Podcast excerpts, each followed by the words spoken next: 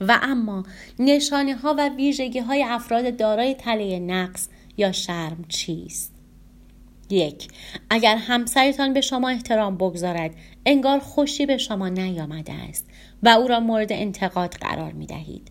با این کار به عواطف عاشقانه زندگیتان مجال بروز نمی دهید.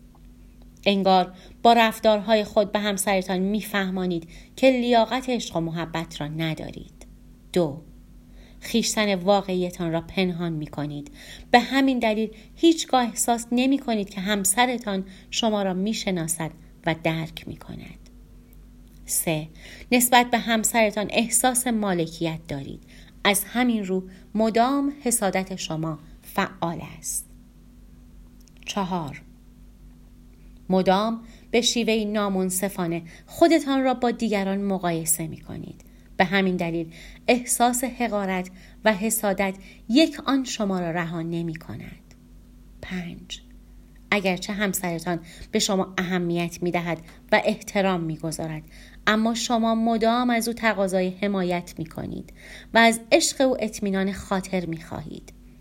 می خواهید مطمئن شوید که دوستتان دارد اما کار را به جایی می رسانید که حوصله همسرتان سر می رود. شش خودتان را جلو همسرتان تحقیر می کنید. هفت با همسرتان چنان رفتار می کنید که او به خودش اجازه می دهد از شما ایراد بگیرد.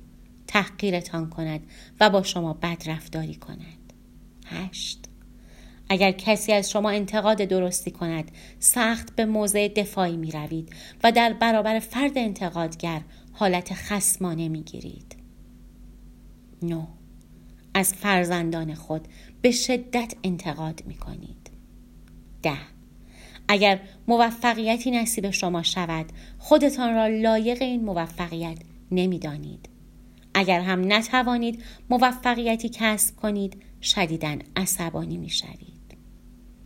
یازده در برابر مشکلات زندگی و مشکلات ارتباطی سخت ناامید می شوید و به دام افسردگی می افتید. دوازده وقتی در جمع صحبت می کنید به شدت مضطرب می شوید.